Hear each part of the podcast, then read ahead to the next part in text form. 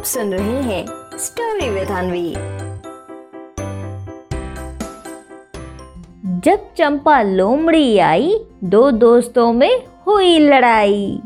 एक बार की बात है, ढोलकपुर जंगल में चंपा लोमड़ी बैठे बैठे सोच रही थी कि काफ़ी दिन हो गए, जंगल में कुछ मज़ेदार नहीं हुआ है, क्यों ना किसी को आपस में लड़वाया जाए।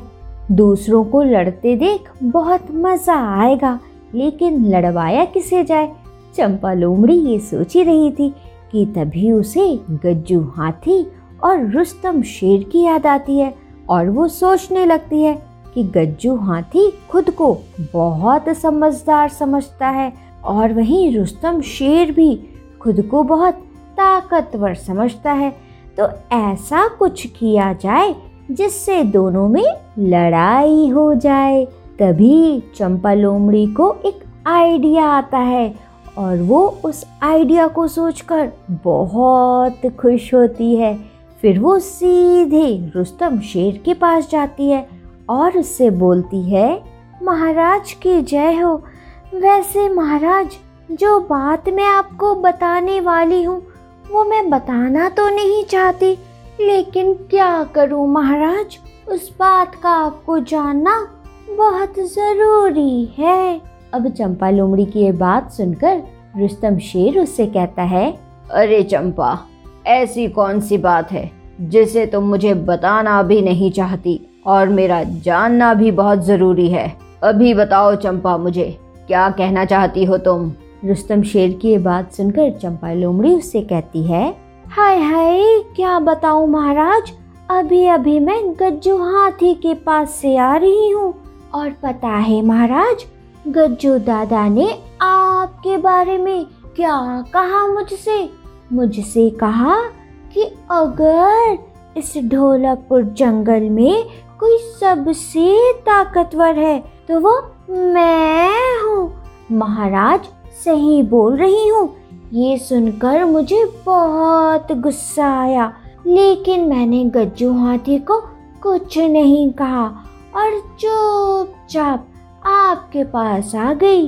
अब चंपा लोमड़ी की ये बात सुनकर रुस्तम शेर को बहुत गुस्सा आ जाता है और फिर वो चंपा लोमड़ी से कहता है कि जाओ, गज्जू हाथी को बुला कर लेकर आओ। अभी मैं उसको बताता हूँ कि कौन सबसे ताकतवर है। अब रुस्तम शेर की ये बात सुनकर चंपा लोमड़ी बहुत खुश होती है कि अब तो इन दोनों में लड़ाई होगी। और फिर ऐसा सोचते हुए चंपा लोमड़ी जल्दी जल्दी गज्जू हाथी के पास जाती है और उससे कहती है कि रुस्तम शेर उसके बारे में बोल रहा था कि अगर इस जंगल में सबसे ज़्यादा समझदार है तो वो रुस्तम शेर है। गज्जू हाथी को तो कुछ भी नहीं आता। अब चंपा लोमड़ी से ये बात सुनकर गज्जू हाथी को भी बहुत गुस्सा आ जाता है और फिर वो चंपा लोमड़ी के साथ रुस्तम शेर के पास जाता है।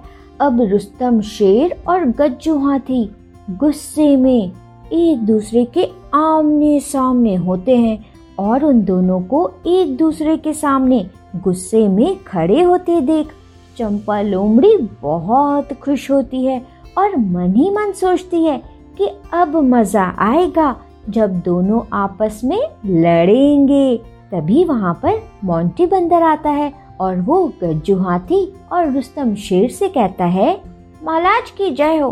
अले महाराज मेरे पास एक सबसे अच्छा आइडिया है जिससे ये पता चल जाएगा कि कौन सबसे ज़्यादा समझदार है और कौन सबसे ताकतवर है।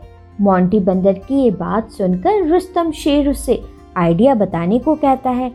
तो मोंटी बंदर जाकर रुस्तम शेर और गज्जू हाथी का एक एक हाथ बाँध देता है और उनसे कहता है कि अब आपको एक हाथ से इस लकड़ी को तोड़ना है। अब रुस्तम शेर अपनी बहुत ताकत लगाता है, लेकिन एक हाथ से वो लकड़ी को नहीं तोड़ पाता। फिर गज्जू हाथी की बारी आती है। गज्जू हाथी भी बहुत कोशिश करता है, लेकिन वो भी नहीं तोड़ पाता। इधर चंपा लोमड़ी को बहुत मज़ा आ रहा था। उन दोनों को इस तरह से लड़ता देखकर, लेकिन तभी गज्जू हाथी और रुस्तम शेर एक दूसरे को देखते हैं और मुस्कुराते हुए एक दूसरे के पास आते हैं। फिर गज्जू हाथी अपने एक हाथ से लकड़ी को पकड़ता है और रुस्तम शेर अपने एक हाथ से उस लकड़ी को तोड़ देता है। और लकड़ी के टूटते ही दोनों बहुत खुश हो जाते हैं। तभी मोंटी बंदर रुस्तम शेर और गज्जू हाथी से कहता है महाराज देखा आप दोनों ने?